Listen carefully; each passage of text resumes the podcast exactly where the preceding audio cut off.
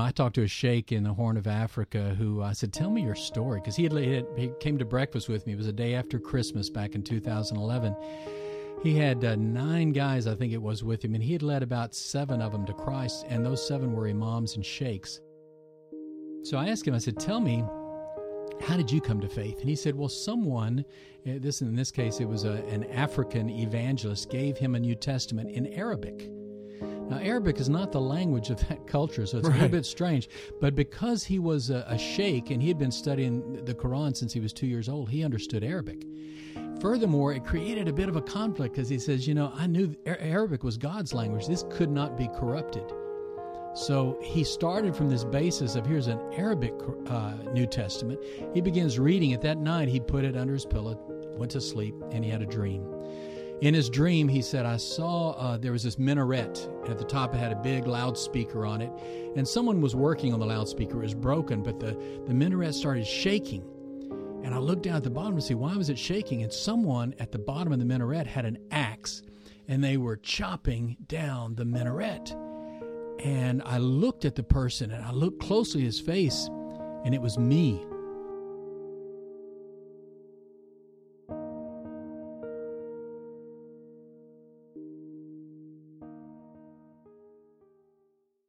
Well, once again, Muslim terrorists a terrorist have slaughtered attack. innocent Islamic people. extremists now control much of the country. The Their brand of, of justice is brutal and deadly. Newsflash, America: These Muslim extremists are uh, are alive and well. They are not dead, and their video is not gratuitous, and it certainly is not irrelevant. It is a warning. Welcome to the Truth About Muslims podcast, the official podcast of the Zwemer Center for Muslim Studies, where we help to educate you beyond the media. Here are your hosts, Howard and Trevor. All right, welcome to the Truth About Muslims podcast. Uh, we're super excited because today we have a very special guest. Trevor, you want to introduce him? I, I, just want to point out that Howard said super excited. Um, I am also super excited. We have David Garrison in the studio today, and David Garrison uh, wrote a book um, a while back called Church Planting Movements, and Howard and I read that when we were Youth with a Mission missionaries and thought, man, this guy sounds awesome. And now he's in the studio. Right. That that was like the most official church planting book that we'd ever seen, and we're like, this is what real missionaries do. That's right. And so, uh, Garrison, you have a a new book out, "A Wind in the House of Islam: How God is Drawing Muslims Around the World to Faith in Jesus Christ." And I, I say this with no exaggeration. This is only one of two books that I have read cover to cover in one sitting. Um, this book is an excellent account of what God is doing in the world, how He is drawing Muslims to Himself. And so, David, welcome to the studio. Um, so let's start with just how did you even get the idea to write or take on such a huge task of documenting what God is doing in the Muslim world? Well, you know, when I was assigned as a missionary back in uh, 1992 to Libyan Arabs, my wife and I went to North Africa, began studying Arabic, moved around from Egypt to Tunisia and various other places. And I think during that time, uh, Trevor, we learned uh, hundreds of ways not to win Muslims to Christ. uh, I, I, also know those ways, my friend. Uh, it was it was striking. I think the only movement we'd ever heard of, and by that I mean at least a thousand baptisms, was was actually taking place in neighboring Algeria. But other than that, you could look across the Muslim world and they were just the last of the giants. There just wasn't much going on. Now, fast forward a decade later, I'm living in India with my, my family, and we have uh, Muslim background believers who are evangelists, they're church planters. We're seeing multiple networks of Muslim movements to Christ. So, uh, flash forward a few years later, by uh, 2009, I'm approached by uh, uh, some Christians who say, you know, we're hearing more and more reports. Are you hearing this too? I said, yes. They said, look, we've got a little foundation that we would like to fund you to go and investigate these movements, find out what's going on. I told them, I said, you know, that's been on my uh, my bucket list for a while. I think I'm getting too close to kicking that bucket. I'm not sure I can actually do it, but uh, but I was game to try. And uh, so we set out a project that would take the International Mission Board, Southern Baptist supported this as well, for me to take the next three years to uh, travel wherever I needed to go, to uh, to investigate these movements, and uh, to ask the fundamental question: What did God use to bring you to faith in Christ? Well, even before that, in the beginning of the book, you talk about for the first thirteen hundred years of history with uh, Christian Muslim interaction, there is virtually no movements of Muslims to Christ. There are, actually, and I, I'm glad you put this in the book because I felt like it was it was honest. There were a lot of absorption of Christian communities by Muslims, and there were virtually no Muslims moving to Jesus, no movements. Yeah, this is something I had to look into because my background is in church history. I've got a degree from the University of Chicago, and I knew that as sure as I published this and said, "Oh, look what an amazing thing is happening right now," some historian would step up and say, "Oh, of course, that also happened in the 15th century, the 13th century, twice in the 11th century, and of course, everyone knows about the movements that took place in the 10th century." So I had to go back and check and see when have there been movements of Muslims to Christ. So I'll go all the way back to the year 622, really, when Muhammad declared his religion, and then 632 when he died. And I wanted to see any time in history, in any expression of Christianity, when we had at least a thousand baptisms. And you know, the first 350 years, uh, we finally see one movement that takes place up on the Syria Turkey border. Uh, we go two centuries later, we see two maybe movements. Uh, one is taking place in the Levant during the occupied period of the, uh, the the Crusades. Another one takes place, a very cryptic one takes place down in Libya, where 6,400 Libyans are baptized. And then there's this half a millennium of silence, no movements whatsoever until 1870, and we see the first modern movement of Muslims to Christ. It happens in Indonesia and uh, over the next uh, few decades, some 10 to 20,000 Indonesian Muslims are baptized, become followers of Jesus. And that begins something. A decade later, there's a movement in Ethiopia. Then you go into the 20th century. The first half of the 20th century, there's not a movement to be found anywhere in the world. Now, meanwhile, let me back up and just say there are tens of millions of Christians who have been assimilated into the Muslim world during this same time frame. We can't even find, you know, a single movement of a thousand Muslims who went the other way who became followers of Christ. Until 1965, a trigger takes place in Indonesia.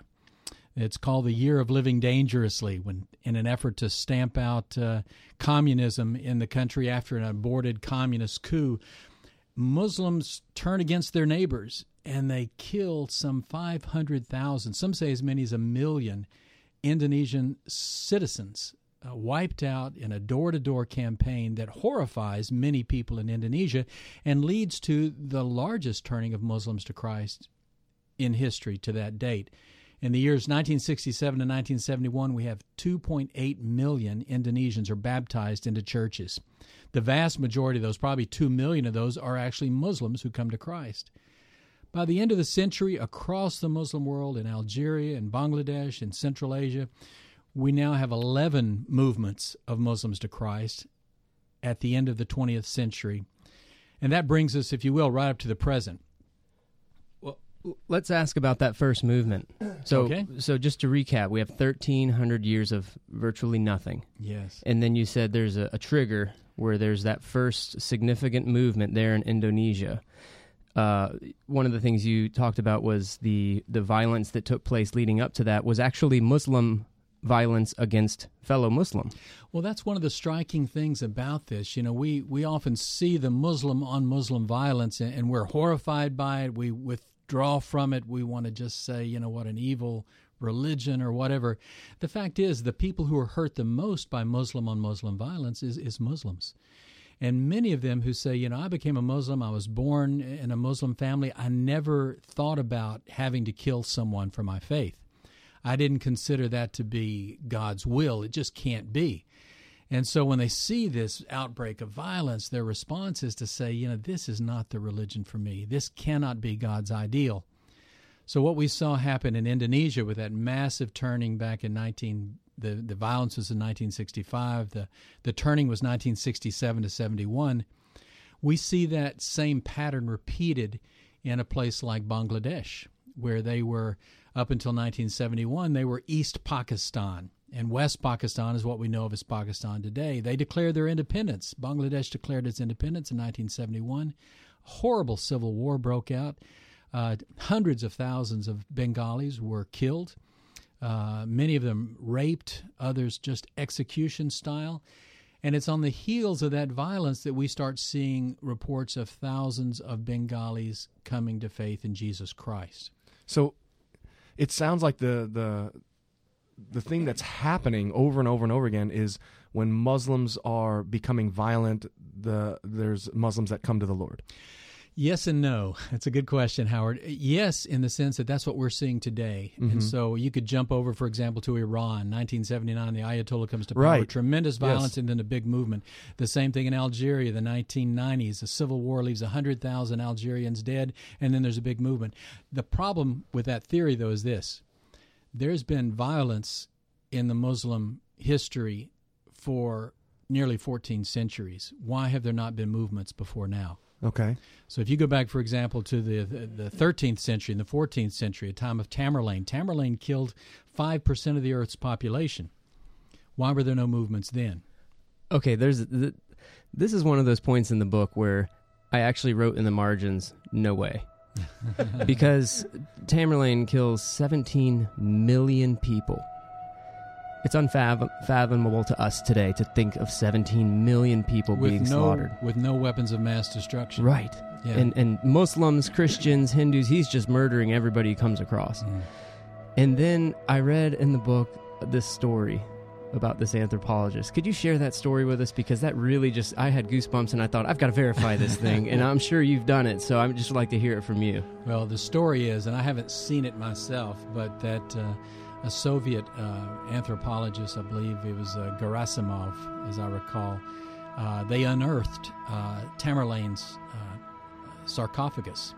And they wanted to study this guy. You know, it was all under Soviet control. This was in 1942, something like that.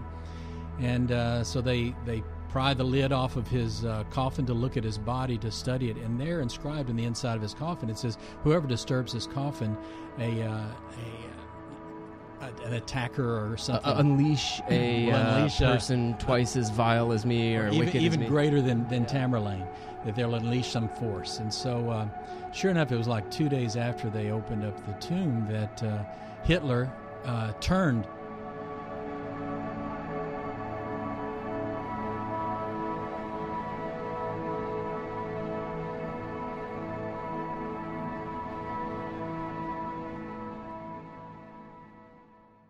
All right, this week's sponsors. CIU. CIU. CIU educates people from a bib biblical biblical world review. Worldview. World world review.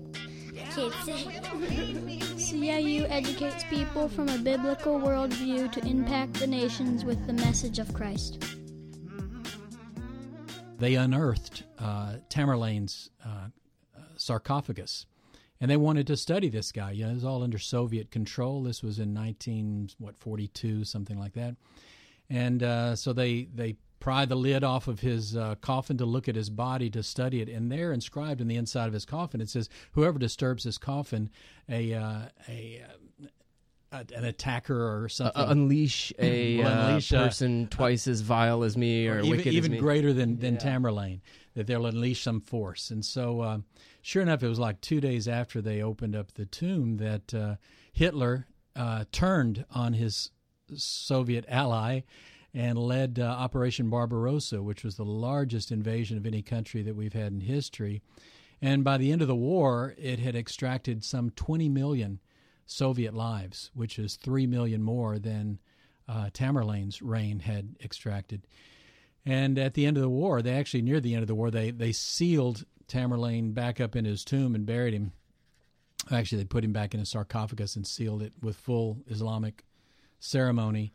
And within just a few days after that, uh, Hitler was defeated and uh, it was the end of the war. So there's some weird stuff going on. yeah, like I'm kind of like I'm squinting a little bit. I'm like, huh, but it, but super interesting. Mm. Uh, but wouldn't you say that uh, Tamerlane is not not a good example of uh, Muslim violence because it was a person that oh, was I can make of... a list. I can give you a list of okay. Muslim violence. It's just it's been endemic to Islamic history. Violence has the difference, and this is what we're getting at, Howard. The difference is today mm-hmm. the Bible has been translated into the language of these people. The Musulmani Bengali Bible translation was done just as they were emerging out of their war of liberation. So they were starting to get portions of the New Testament and then finally the entire New Testament. The same thing was happening over in Algeria where they were starting to get radio broadcasts. They even did a walk through the Bible in the local language of the people in Algeria. Wow. So they were getting the scripture just as they were asking the questions can this really be the will of God, this horrible violence? The same thing was going on in Iran.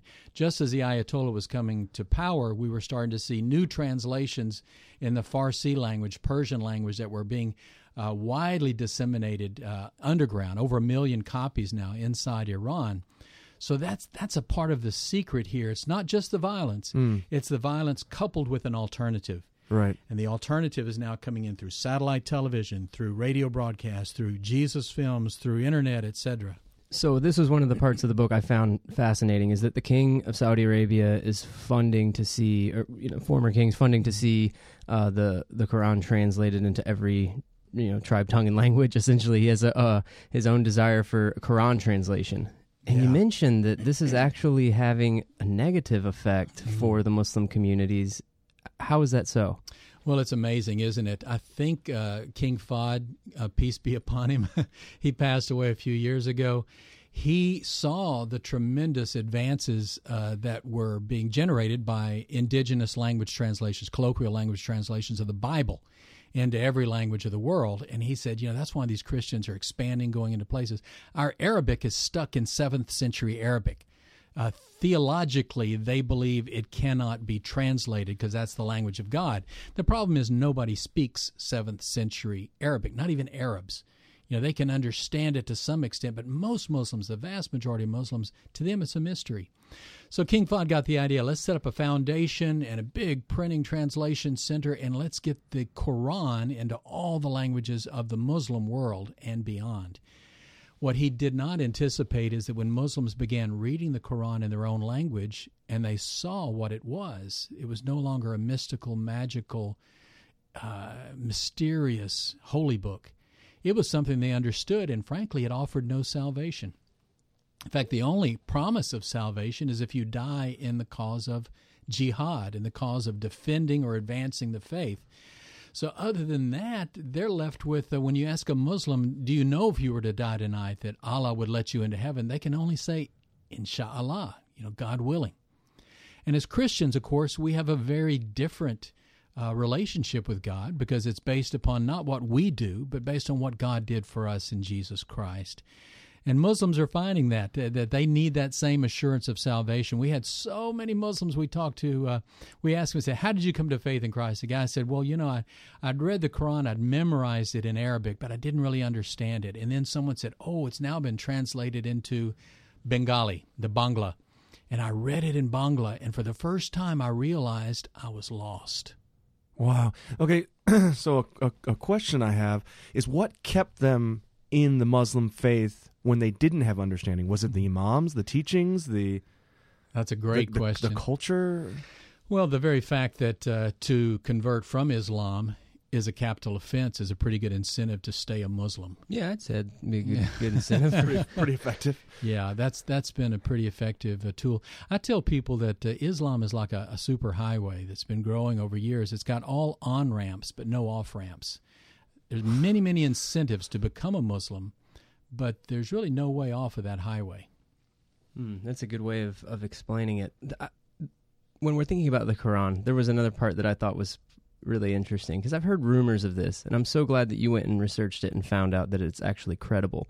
But we have imams, Muslim leaders, sheikhs, scholars that are coming to faith in Christ in, Mm. in, in certain places. Tell us a little bit about that.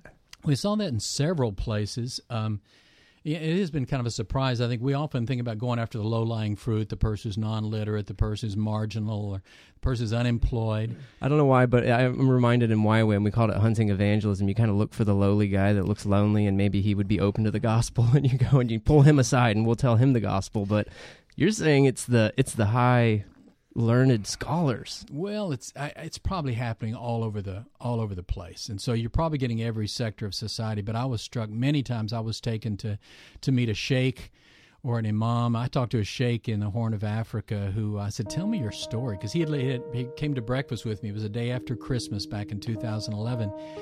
He had uh, nine guys, I think it was, with him, and he had led about seven of them to Christ, and those seven were imams and sheikhs. So I asked him, I said, "Tell me." How did you come to faith? And he said, "Well, someone, uh, this in this case, it was a, an African evangelist, gave him a New Testament in Arabic." Now, Arabic is not the language of that culture, so it's right. a little bit strange. But because he was a, a sheikh and he had been studying the Quran since he was two years old, he understood Arabic. Furthermore, it created a bit of a conflict because he says, you know, I knew Arabic was God's language. This could not be corrupted. So he started from this basis of here's an Arabic uh, New Testament. He begins reading it that night. He put it under his pillow, went to sleep, and he had a dream. In his dream, he said, I saw uh, there was this minaret. At the top, it had a big loudspeaker on it, and someone was working on the loudspeaker. It was broken, but the, the minaret started shaking. And I looked down at the bottom to see why was it shaking, and someone at the bottom of the minaret had an axe, and they were chopping down the minaret. And I looked at the person, and I looked closely at his face, and it was me.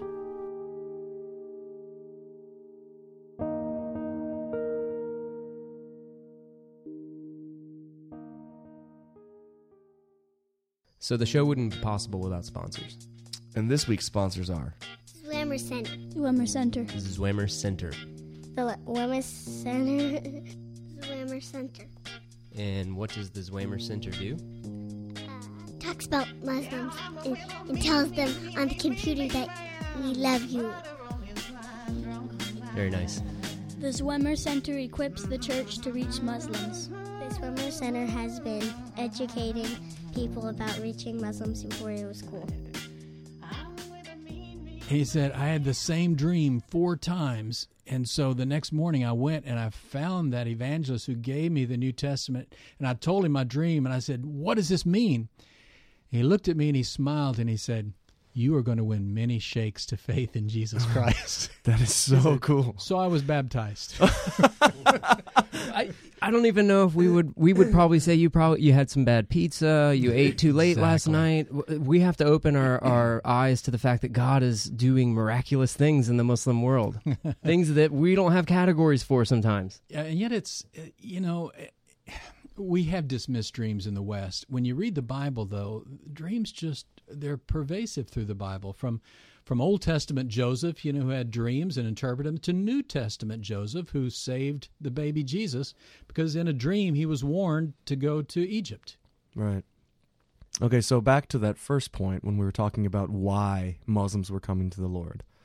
Uh, and we're saying that it's more than just violence. It's yes. violence coupled with actually having truth, mm. and that they're finding that the Bible does have salvation in mm. it, as opposed to the Quran. When they look at the Quran and they read it in their own language and see. But what about the argument that uh, whenever it's translated, the Quran is translated from Arabic, that mm. it is no longer the truth, or not the truth, but uh, um, yeah, skewed. I would use that story too, because you got to have some reason to explain why this thing no longer has the power. Uh, and, and it is, frankly, it is more powerful not understood than understood. And I, to try to help Christians understand, I point to to our own history. In the Middle Ages, when the Bible was in Latin, originally, you know, it was translated into Latin to make it available to the people because that was their language. It was called the Vulgate, right. or the the common language by the Middle Ages, no one was understanding Latin anymore except the priests, and the people were illiterate, yet they revered the Bible as somehow a magical holy book. And when they would go into the, the, the Mass uh, each week on Sunday, they would go in and they would see the priest. He would take the host, he would take the body or, or the bread, and he would lift it up over his head and he would speak scripture in Latin. Here's what he would say. In Latin, he would say, Hoc est corpus meum. This is my body. Sounds like hocus pocus. Exactly. That's what the people heard. They heard hocus pocus. And that's the origins, really, of our magical formula. Because at that point, when he said, This is my body, hocus corpus meum, what was happening in their understanding was that bread was being magically transubstantiated into the body of Christ. Well, if we had the same misunderstanding, imagine how Muslims are when they hear formulas. In fact, in some places, when you go to a, a pharmacy in an Islamic uh, market, and you tell them what's wrong, they'll take a Quranic verse, write it on a piece of paper, burn it, drop the ashes in water, and you drink the water, and that's your medicine. So it's a real mystical, magical, not logical understanding. So it's not just that you know uh, common people are coming to faith. It's not just that imams are coming to faith. Uh, we even have some testimony in this book about radical Al Qaeda Mujahideen trained fighters coming to faith. I'm thinking of, in particular, Ahmed, Ahmed but mm. and obviously names have been changed for their protection. But that story, I mean, that was a riveting testimony. Would it be okay to share that testimony? Yeah, sure. In fact, that one blew me away as well. I remember sitting next to Ahmed. He was my translator while we were doing a number of interviews by Skype. We had to do that because they said, David, you can go in and get these interviews. I'd been in that country where we were getting the interviews many times. But they said, today, if you go in there, you'll probably get these guys killed. It's better for us to put them in a safe house. Let us do the interviews by Skype. Uh, Ahmed was sitting next to me. In between the power going out and guys going by with Kalashnikovs shooting over the roof and throwing bricks through the window, um, I listened to Ahmed tell me his story. And it was a fascinating story. And I had several corroborators. the fellow who baptized him had actually told me uh, one side of the story, and another fellow who was one of our Baptist missionaries told me another side of the story. So then, hearing it from Ahmed himself, I was able to hear the amazing things that happened to him from the time that he was as just a young boy. I think he's about four years old when he said his father threw him into the mosque or into the madrasa. I said, "What do you mean he threw you in?" He said, "Well, he took me to the madrasa, which was in a neighboring village." He took me at night, early, early in the morning when it was dark, so I couldn't find my way out. He wanted to make sure I didn't run away and come back home. Because he had had siblings that he had Yeah. tried to do the same thing, and they just kept coming back home. Yeah, So his Ahmed strategy was, to get them there at night. You don't know your way back home. You're stuck. They had an understanding in their village that a uh, an imam is spiritually uh, substantial enough to take seven people to heaven with him. And they said we had seven people in our family, and so it was important that one of us become an imam so that we could get the other seven into heaven. And uh, That's actually pretty practical. it is. You know, there's such an internal logic to all this. It's just very sad. That's what happens when you're the youngest, though. He's the last hope for the whole family in some sense, Exactly and so they have to have him there. So anyway, Yeah. sorry, he, he's at the. Wait, no, wait. I have a question. So they threw he, the dad was throwing him into the mosque because he, The he madrasa. okay because he wanted him to become an imam. Yeah, yeah. The madrasa is an Islamic school. Oh, So he okay. basically was like a boarding school. He lived there for the next several years without ever once going home. From Because he didn't know. boy. He didn't know how to get home. where he lived. Yeah, exactly. Wow, It's really okay. sad. And so they would beat him and things and make him memorize the Quran. He'd memorize, I think by the age of nine, he'd memorized the Quran and went on and studied the Hadith and learned all about uh, the life of Muhammad and the ideals. At the time, the area he was in, there was a lot of war going on. There was war in Afghanistan, there was war up in Kashmir, there was war with various uh, tribal factions. And so after he finished his formal training, his um, his leader said to him, "Now we're going to give you practical training." Which you know, for a Christian, that would mean now we're going to teach you how to knock on doors and or how to be a cross-cultural communicator. We're going to teach you things like Bible translation. Well, for mm, him, short-term outreach time or something. yeah, exactly. So when he finished his formal training, he said, "We're going to teach you practical stuff." Now they taught him all kinds of ways to kill people. And he's only 12, 14 years old at this point. He says he's 12 when he begins his Al Qaeda sort of connections, and then Yeah. 14 when he begins some of this stuff. Once he's big enough to carry a gun. Wait, so was this madrasa a different kind of madrasa? No, not in that area. Now, now the thing is, every part of the Muslim world is different, and you, that's one reason I divide the Muslim world into these nine rooms in the House of Islam. Right. His room had been in war and conflict for generations. So I was amazed. I think every one of the testimonies I got out of that room, someone had been involved in killing someone or had someone close to them murdered. And I, I asked later, I asked around, I said, is this normal? Is, are these been are these cherry picked because of their drama? And they said, no, it's really just where they are. This is a very, very uh, war torn area. And I think it's a good example, too, that the diversity of Islam also is represented in the diversity of cultures. That we see some cultures that are more, you know, violent, Mhm. and that they've been in war. They've had a lot of violence. In this particular room that we're we're discussing in Ahmed's story, comes from a long history of violence. Exactly. And, you know, with 1.7 billion Muslims in the world today, now it's important that we not try to treat them all the same. Uh, some are very, very, even pacifist, you know, and very intellectual. Some are very pro women. Some women are very outspoken as Muslims. That certainly wasn't the case in the room of Islam that, uh, that Ahmed was found in. So what what ends up happening with Ahmed? How does he get well, to the point where you're talking long to story him? short, Ahmed's brother had gone for a job in one of the big cities there in western South Asia, and in the course of time, he met a couple of American missionaries who had shared the gospel with him, loved him, shared their life with him, and led him to Christ. When Ahmed found out about this, he was determined to kill that missionary. So he arranged an ambush, and was gonna uh, they were gonna cut off his head. All right, so this show wouldn't be possible without sponsors. And at this point in the show is where if you want to partner with us, we would put your ad. So if you want to be a part of the show, you, want like- to partner with us, You like what we're doing? you want to be on our team, what have you, Bring this show to the world. then email us and let us know. and something happened. You know, he was somehow stopped, and he instead put the missionary on the back of his motorcycle. They rode away. So he got the missionary. He did, the missionary actually went out to his village to witness to him. And uh, the first time Ahmed drove him, drove him and his brother away. He said, "You know, if you come back here again, we're going to kill him." Well, the missionary comes back again, and this time Ahmed is prepared to kill him. He tries to be acts like he's friendly with him, so he can lure him into an ambush. Takes him up on a dirt road up in the mountains. Had two of his friends waiting there, going to jump out and cut off his head. And then at the last second, Ahmed just has this change. He said, I put him on my motorcycle, I drove away, but I told him, I said, You get out of here, don't ever come back. Ahmed then is conscripted into the military. They, they tell him basically, You can go fight in the Afghan front or you can go fight up in Kashmir, but you're now prepared to go and give your life for Allah. He chooses the Afghan front. He just does some horrible things, including wiping out an entire village. Everyone in it, they kill. He talks about picking up this little one and a half year old little baby girl, holding her in his arms that already killed her parents, and how she held his finger in her hand as he stuck a knife, a poison knife, into her and killed her. That was one of the things that began eating at his soul. Later, they'd captured a guy and they told uh, Ahmed, You're going to have to cut off his head.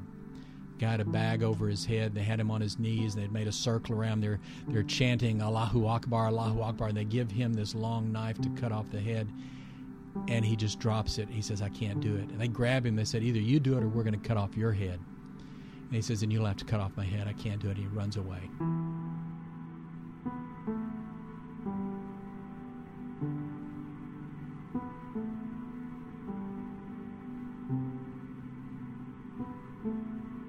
He ends up going AWOL, finds his way by train all the way back to that city where the missionary who had uh, he had almost killed was living. He said, "I spent the next few days sleeping on his couch, and uh, when I finally got over my extreme fatigue, I just started talking to him." Over the next few months, Ahmed began reading the Bible. God began working in his heart. And finally, not only did he come to faith, he gathered his family together he said, You know, you put me, you threw me into the madrasa because you wanted me to become an imam. You said, Whatever I would do, you would follow me as your spiritual leader. I said, Do you still feel that way? And they all said, Yes, whatever you say, we'll do it. They said, Well, I'm becoming a follower of Jesus. I want you to follow Jesus too. so the whole family joined him in following Jesus.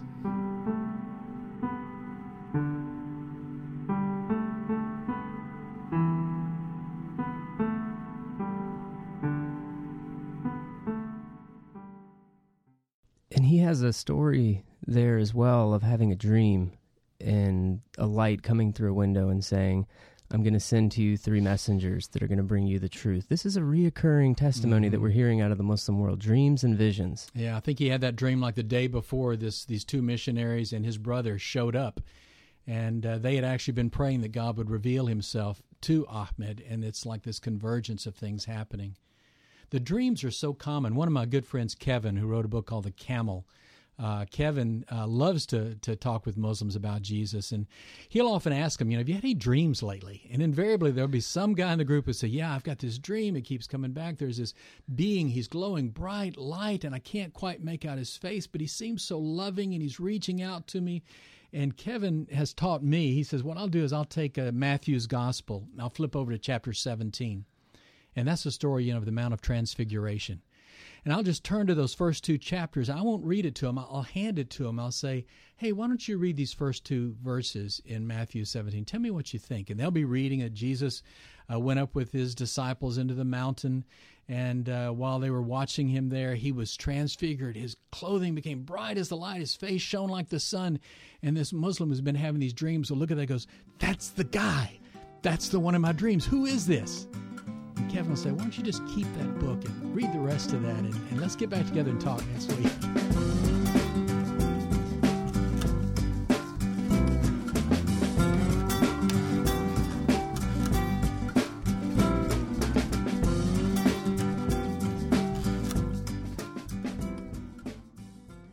So it's a wonderful bridge. God doing his part, us doing our part for the sake of the kingdom. That's an amazing testimony. I can't even get over the the baby one. I mean, mm. you know the the eroding of the soul. I think that that uh, I think I've heard much of that lately with um, ISIS. I've read a report about an ISIS soldier coming to the Lord, but I, I you know I, I, bet it has more to do with the eroding of the soul, just the things that people do. There's well, that's the message, Howard. I hope people will keep in mind when they see Boko Haram and the mm. horrors of what's going on, or they see ISIS or Al Qaeda or Hamas, and the list goes on and on. Uh, violence within Islam is something that's been going on since the beginning. The difference today is that now we know that if we do our part and we get the word of God to them, we keep pushing the gospel and the love of Jesus Christ to them, it can be the perfect formula to bring about a change. Right. And I think for maybe our listeners, at least for me, I think sometimes I forget the power of the gospel or the power of the word. Mm. Um, you know, when it comes to someone with a, you know, a machine gun or somebody mm. that wants to kill you or a known terrorist or, or whatnot, it just seems like the gospel sometimes pales. But with the stories that you're telling, like I am just overwhelmed by how much just that truth is just unleashed or opened the door for for a lot of these Muslims. Amen. Regardless of who they are, what you know, what level of you know uh, extremism they are. Um, so yeah, that's amazing. Yeah, I think with that story with Ahmed, the thing that was striking to me was that God's forgiveness is that big. I don't know why, but when I heard the story, there was something inside of me that just said, "Can you forgive him?" I don't yeah. know. Yeah. But God's forgiveness is that big. Well, I, I got to admit, Ahmed was sitting next to me, and when he got to that part of his story, I found myself sort of scooting my chair over a little bit. I thought, this is awful. What a horrible person. And here's a guy right. that loves the Lord with all his heart, and he is truly repentant. And, and God continues to to, to, to transform him. He had a lot of baggage when he came into the faith, uh, related to women, for example. He he had no comprehension of women as really having the, the image of God in them. And it wasn't until he began to let the Word of God change his heart that he began to see women as needing salvation and needing uh, Jesus just as, as much as men. One of the things that um, maybe as we come to a close that was striking as well, and it's something that we've known through church history is that, that martyrdom is is the blood of the martyr the seed of the church. We've we've heard that, we've heard testimonies about it, but when I was reading in the uh, in the book, I think it was in the house of Persia, there mm, were a mm. couple strong stories of martyrdom there that were very instrumental in in bringing movements. How has that been uh, used in historically, or at least in some of these movements, martyrdom and suffering of Christians? Well, it, it, that is a, a, very special place. You know, in Iran, uh, they've they've long had an appreciation for a righteous martyr. Even within their branch of Islam, they think about Hussein, uh, the son of Ali, and they think about Ali both as somehow being righteous martyrs. Now, we would have questions as to how righteous they were. They were killed in battle, for Pete's sake. But nonetheless, every year they, they commemorate those martyrdoms by having this flagellation where they're beating each other on the back. Well, in, in Jesus, they really have their true righteous uh, martyr, the one who died for them and in their place. And and they see that when Christians step into the role of Jesus and function in the same way as a suffering servant, one who's willing to lay down his life. The great example uh, that the book talks about is. Uh, is an Armenian, uh, Armenian Pentecostal uh, from the uh, start of the First Assemblies of God Church, or bishop of the First Assemblies of God Church in in Iran. His name's Haik Hovsepian, and Bishop Haik was told because you're an Armenian, you're an ancient community here in Iran, you're free to worship, you're free to have church. The one condition is you don't mess with the Muslims. We don't want you sharing the gospel, evangelizing, doing anything to the Muslims. So Haik Hovsepian could have lived a good life uh, as the bishop of a growing church in Armenia, but instead he learned about a, Muslim background believer named Mehdi Dibaj. And Mehdi had been arrested just because he was a Muslim who'd come to faith in Christ. He'd been in prison for a number of years. And uh, Hovsepian, Bishop Haik, learned that uh, Mehdi Dibaj was to be executed. And it was all being done on the hush hush because uh, the Iranian government didn't want international opposition to this activity. And they told uh, Haik Hovsepian, said, if you, if you publicize this, if you embarrass us, we will wreak havoc on you. But uh, that created a crisis for Bishop Haik. He said, I could have been quiet and had a good life. But here was a Muslim background believer who was about to die for his faith, and I refused to be quiet. He sent out faxes, he publicized, he spread the word everywhere. And uh, when he did it, he knew what he was doing. He said, I've put my hand over the, the hole of the snake, the viper. And within a few days, Bishop Haik disappeared, just as Mehdi Dibaj was released from prison.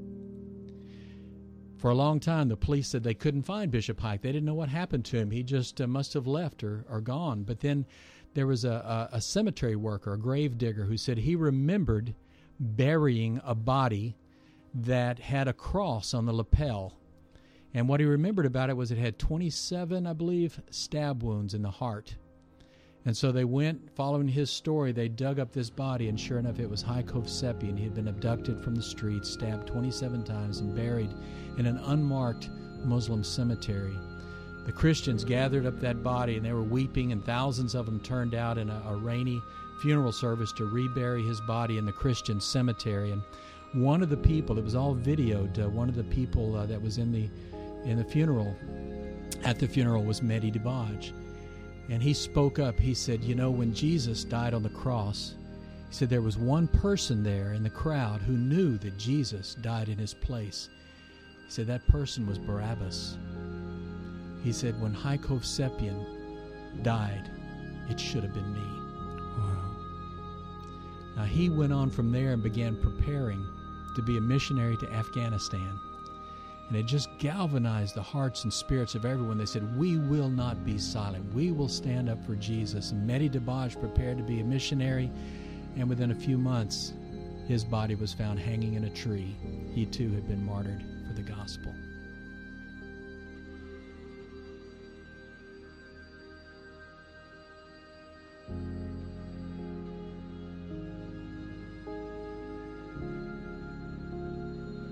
Today in that country there are well there's a new book that says it well a book by mark bradley. It's called too many to jail. Too many to jail because he said interviewing one of the prison uh, guards there he said look we don't arrest everybody. If we did there'd be too many to jail. We can't get them all in here. We don't have enough room. So that's what god is doing in iran today. So that should change the way in which we view the world and we're living in in this very moment where we do see violence and we do see a lot of fear, but it seems like 35 years ago, a lot of Americans were probably in the same place with Iran. Hmm. And we're now seeing the fruit where there's too many to jail. Should that change the way in which we view the world we live in right now? Absolutely. You know, I interviewed a fellow actually several years ago. His name was uh, um, Akbar Al Masih which means the Messiah is the greatest. It's such a cool name. Isn't that I a great know, name? I know. Why don't we have names like that? well, you know, that was a name he took after he became a believer, but his name at birth was Muhammad Akbar. Muhammad is the greatest. And I said, Well, tell me your story. How did you come to faith? He said, Well, I was actually in a free country. This is, he told me before the Shah of Iran fell, he was actually in Iran as a guest worker from Afghanistan. He said, I was looking for work, I was unemployed, and there was a sign that said free movies. I went in and I sat down and I watched this movie. And I was watching, it was about the life of Isa al Masih, Jesus the Messiah. And I watched the Jesus film from start to finish.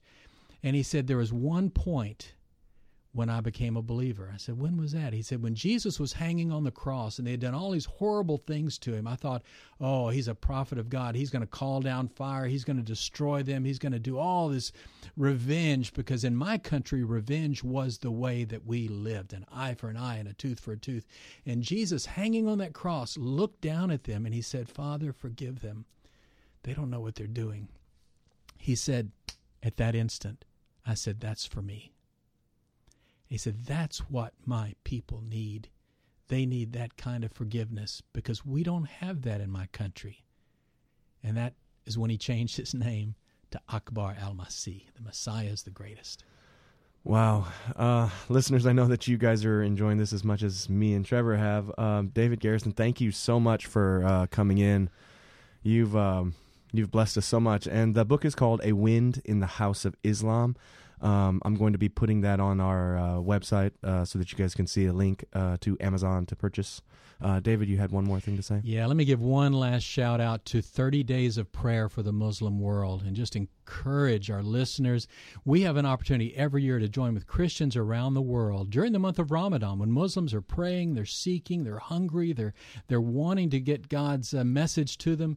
And so we join them during that month. It begins this year, June 17th invite you to join in 30 Days of Prayer for the Muslim World. And you'll find a website. Do a little Google search, 30 Days of Prayer, and you can get your own little brochure uh, to follow day by day as you pray for the Muslim world. So we'll put that link on the website as well. And uh, if you're interested in getting the book, as I said, uh, right now, I, there's no book I would recommend more. I say that with all integrity. A Wind in the House of Islam has been an encouragement to my soul, completely uh, just changed even my own views of how I'm looking at history and what God is doing. And I've just been encouraged. And you can go to uh, windinthehouse.org. Windinthehouse.org. But thanks so much, David, for being Thank with us. Thank you, guys. God bless you.